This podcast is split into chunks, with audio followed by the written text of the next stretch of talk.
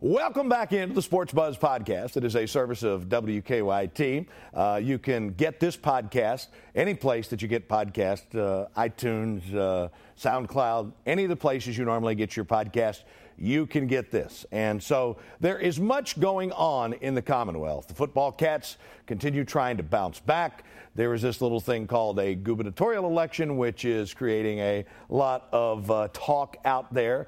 But it's always basketball season in Kentucky. And uh, at this time of year, you get very little time with John Calipari. Uh, but we were afforded a 15 minute slot, like everybody else, a chance to sit down and just ask Cal anything. Again, it wasn't in a, a, news conference situation or anything like that, and that's an opportunity we generally don't get. So they pair us up with uh, some other brethren in the media, and away we go. And uh, we had a chance to sit down with uh, Andrew Chernoff from WLKY. That's the other voice uh, you will hear asking questions here. Uh, and, and you know, so much of what Cal does. Uh, he's obviously a guy that commands the attention of the entire college basketball world. But so much of what he talks about and does, he talks about family, and not just his players, but his own family, and about success for the people who come into this Kentucky program. He believes that if those players come in and they have success, that's going to mean success for the Wildcats program. So sit back, relax, and enjoy our conversation with John Calipari.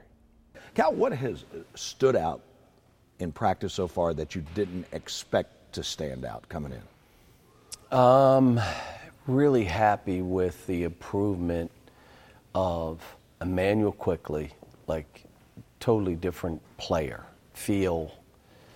Um, I'm really pleased with Nick's conditioning. So now he's like PJ was a year ago. He's finishing mm-hmm. first or second in all the runs. Sure. Which now you can think. Like when you're exhausted, you can't think. Right. You can't react. You look like you're behind. Well, he is now, you're watching him play and you're like, woof. Uh, so happy with him. EJ's a better player, more physical. Um, Ashton shooting the ball better.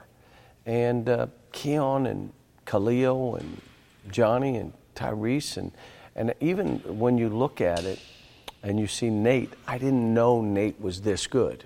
Now, I'm not saying he's you know, right. the best player in the country. But what I'm saying is, you're talking about a six-eight guy that can stretch the floor like Derek Willis used to stretch the floor. He can do the same, yet he has some physicalness to him. Uh, Derek had that long arm right. frame that could, you know, this kid is different, uh, but he's also pretty athletic. So, you know, the guys have all, we, there's a good spirit about them. Mm-hmm. Um, they like they have fun being here. Um, I just wish we were, we could be like a high school team and have scrimmages all the time, like bringing another high school team. And let's go this weekend and scrimmage 4 mm-hmm. times, because you just you're just grinding against yourself all the time. Right. And and our level of what we do, and you you all that have watched us, we don't stop. We go two and a half hours, and it's physical, and it's conditioning, and you're running, and it's fast, and when we stop, you can get water, but you're not taking a five minute water break. We just go. And when you start doing that for 25 days, you know, you say, well, you can scrimmage against, you're scrimmaging against yourself every day. Right. You know, so that becomes an issue, but um, I like the group. I'm, physical play is probably my biggest question mark. Cal, from every year there's always a uniqueness to each team. I know it's initial and it's brand new, but what's unique about this group? Well, last year we had a physical presence with PJ and Reid. I mean, we could physically, you're not moving these dudes. Like, mm-hmm. whoever played against them was like, oh my gosh. Now, I think this team has more length. So when you start talking Keion, even Khalil, along with EJ and Nick, and Nate, you got length, and your guards are six three. They're big. Um, Ashton, we all know about, and uh, SEC Defensive Player of the Year. You know him. But Tyrese is similar. Same kind of size, same kind of ability to block balls, long arms. Um, so you've got a length, and, and even Johnny um, has length, and Immanuel at six three. So you're talking pretty big guards. Um, and I think defense starts on the ball. It always does. If you can't guard the ball, you're not going to be good defensively. Now, uh, we can trap and we can press and we can. If you can't guard the ball, your guards, you have no defense because they're just in the lane all the time.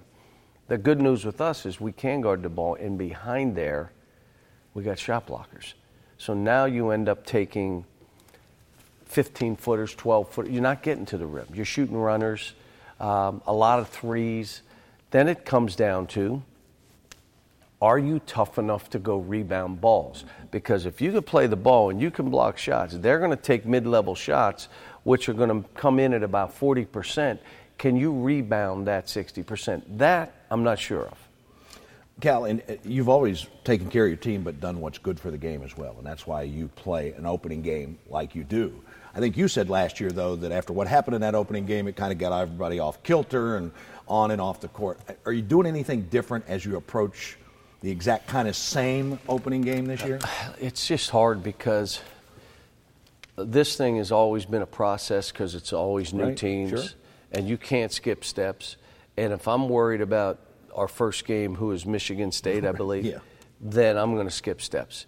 And if I skip steps, it affects us in January and February. And last year, I want you to understand, we got beat by 100. They people turn the TV off, and they never turn the TV off if we're getting beat.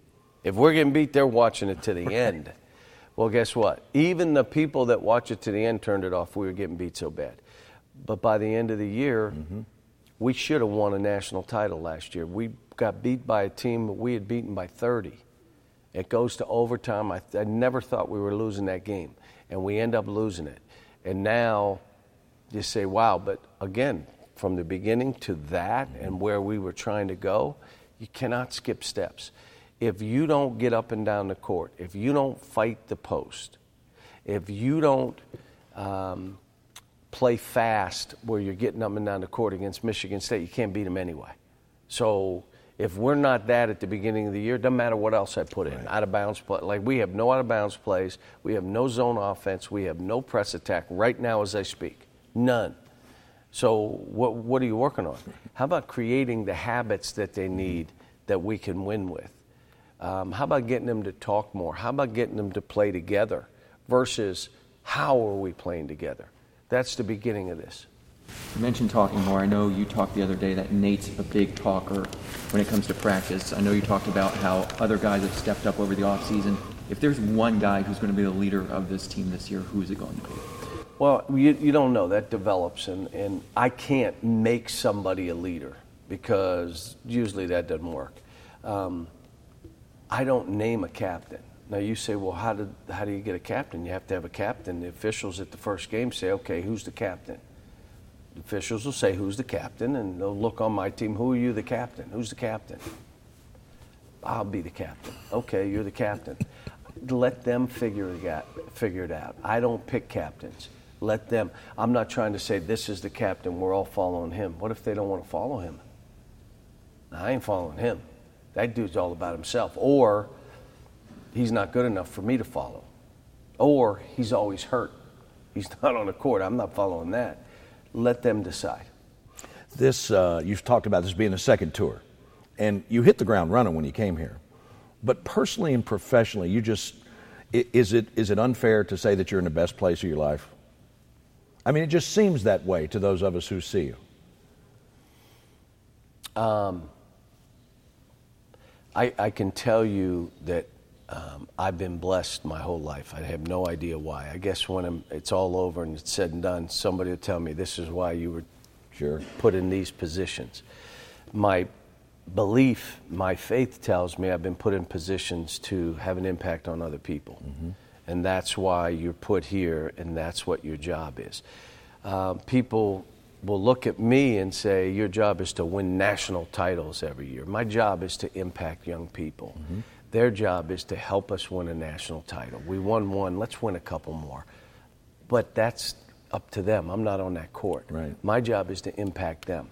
Um, Ellen has, um, now that she's gotten through the empty nest stuff, um, she's come into her own, and I'm happy for has.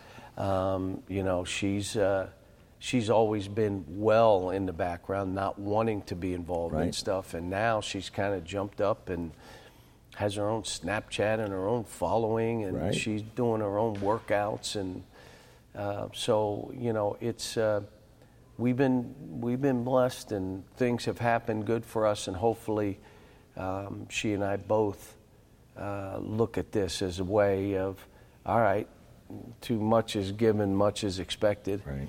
and and I would say the the the things that we've been good stewards of what we've been given. And like I tell my kids all the time, anything we have is borrowed.